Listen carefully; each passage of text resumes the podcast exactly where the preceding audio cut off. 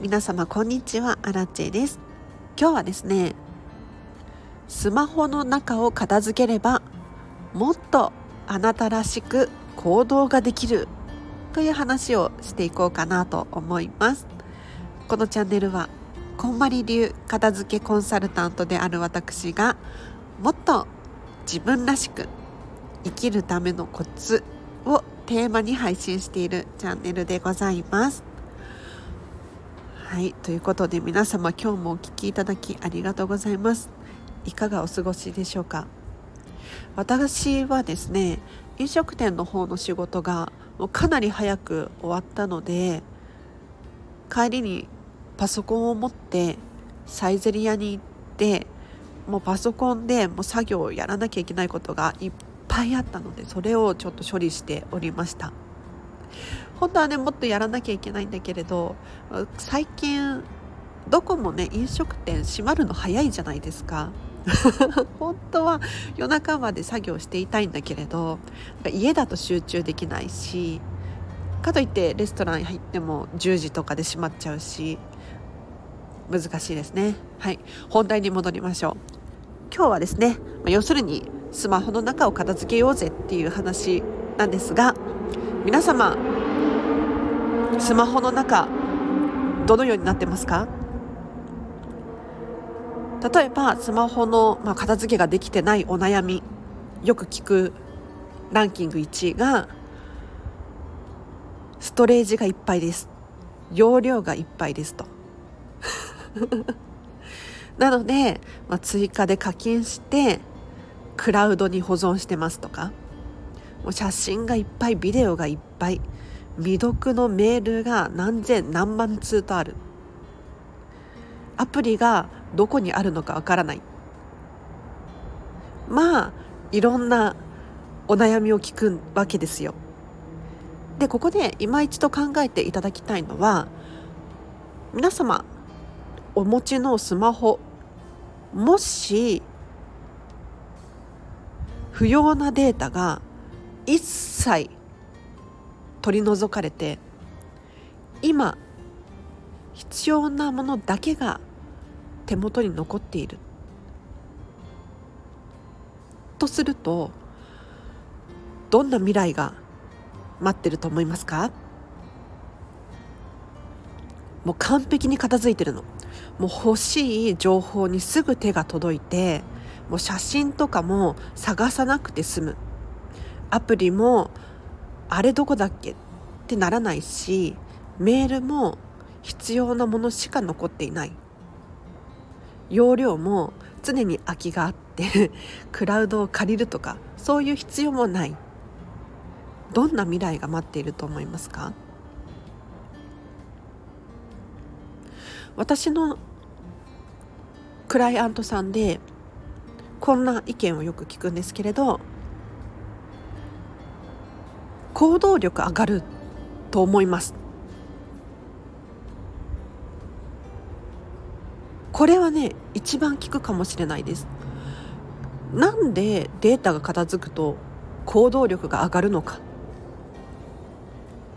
要するについネットサーフィンしちゃうっていう行為も減りますよね。他にはやらなければならないものリストっていうのがパッと目に入る。なのでメールの返信、 LINE の返信も早いかもしれない。余計な情報に惑わされないから、自分にとって本当に大切なものを大切にする時間が増える。なので行動力が上がる。で、実はですね、データの片付けをすると本当にメリットたくさんあるんですよ。というのもね、私たち1日あたりだいたい3万から5万回ほど選択をしているんですよ。決断をしている。例えばお洋服何を着ようかなとか、靴を右から履くか左から履くかとか、今日のお昼ご飯何を食べようか、もしくは食べないかっていう決断、これを何万回もしてるんですね。で、その中にスマホ見ようかな、 YouTube 見ようかな、 LINE 返さなきゃいけないな、これも含まれるわけですよ。で、私たち一日の終わりにじゃあ何万回も決断をしているけれど、果たして今日何を決断したか、何個思い出せますか？これがね、確かね、7、80個だったと思うんだけれど、正確な数字忘れちゃった。100個以下しか覚えてないんですよね。何万回も決断をしているにもかかわらず、私たちが記憶に留めておけるものって本当にその中のごくごくわずかなわけですよ。そしたらね、日頃なんとなくの決断をする、これが非常にもったいないような気がしてきませんか？なので皆様、ホーム画面もう一度見直していただいて、そのアプリ本当に必要ですか？1年使ってないアプリがある、じゃあ一回削除して、本当に必要になったらもう一回リダウンロードし直せばいいかなとか、最初から入っている既存のアプリ使ってないな、消したら大切なデータが消えちゃうかもしれない、本当にそうですか？私 iPhone 使ってるんですけれど、本当に大切なアプリって消せないんですよ。消せないんです。私の場合は電話いらないな、電話帳いらないなと思って消そうと試みてるんですけれど、ホーム画面からは隠すことはできるんですが、やっぱりね、電話としては存在するんですよね。なので検索するとアプリが出てくる。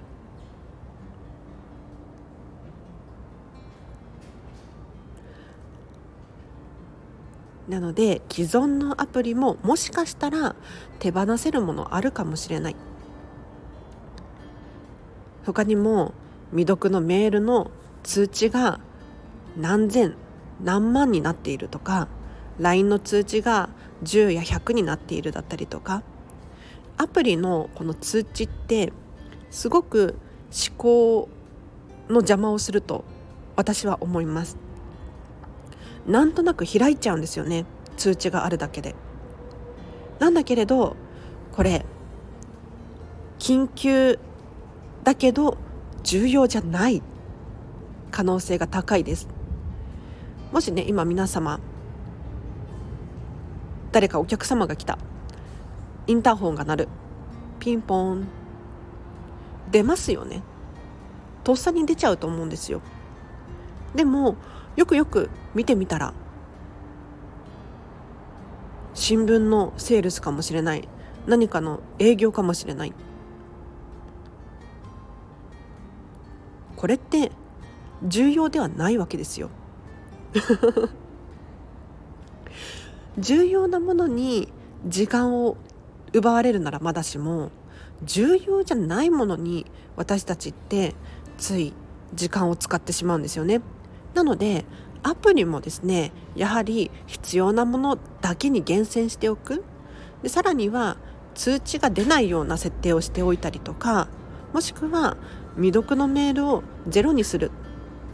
これを頑張ってみたりとか、そうすることで自分自身の未来、片付けが終わってからが、終わってからが、終わってからが人生のスタートです。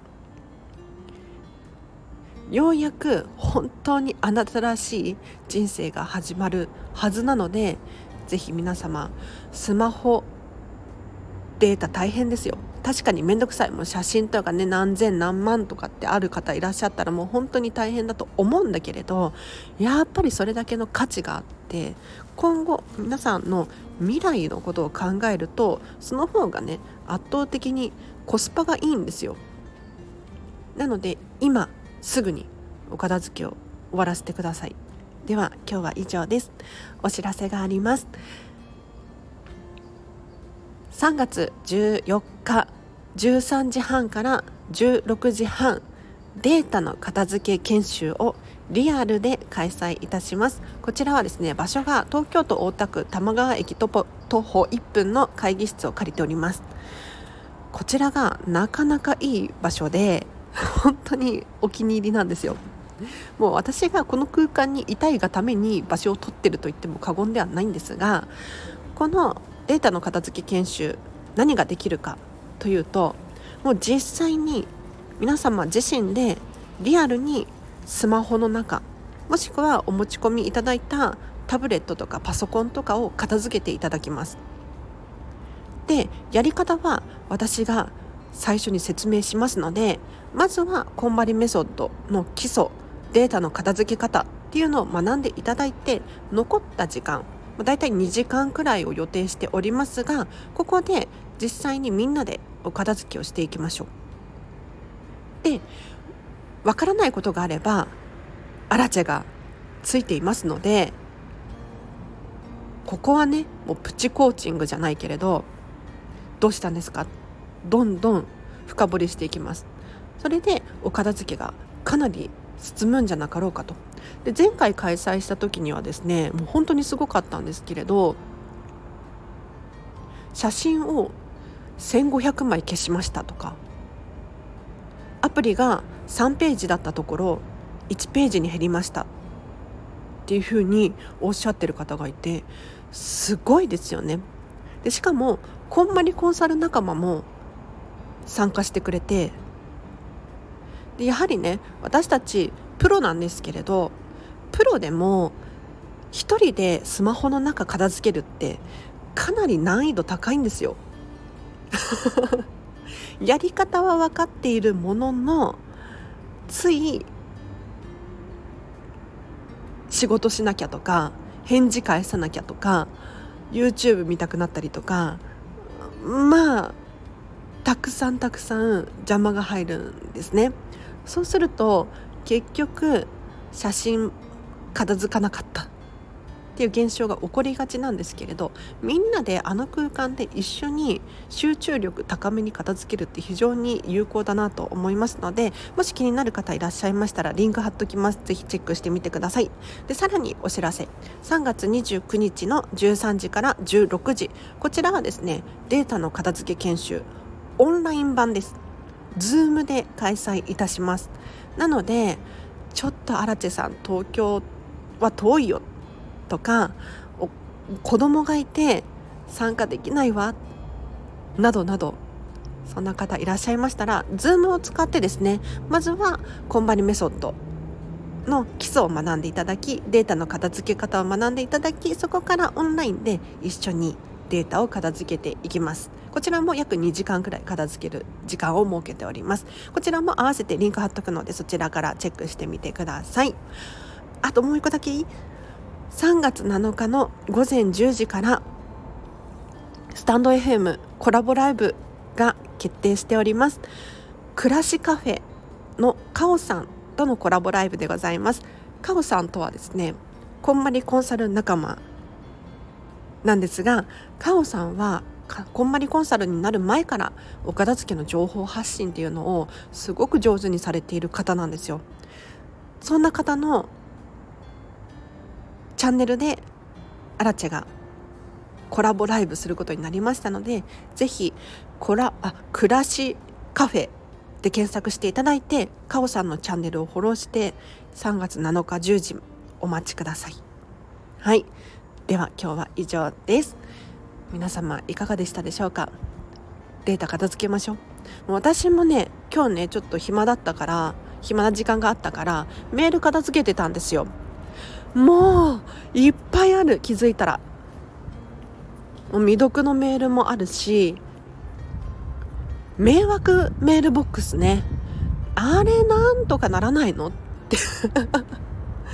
なんか迷惑メールボックスに入っているがために気づかない重要なメールがあったりするじゃないですか。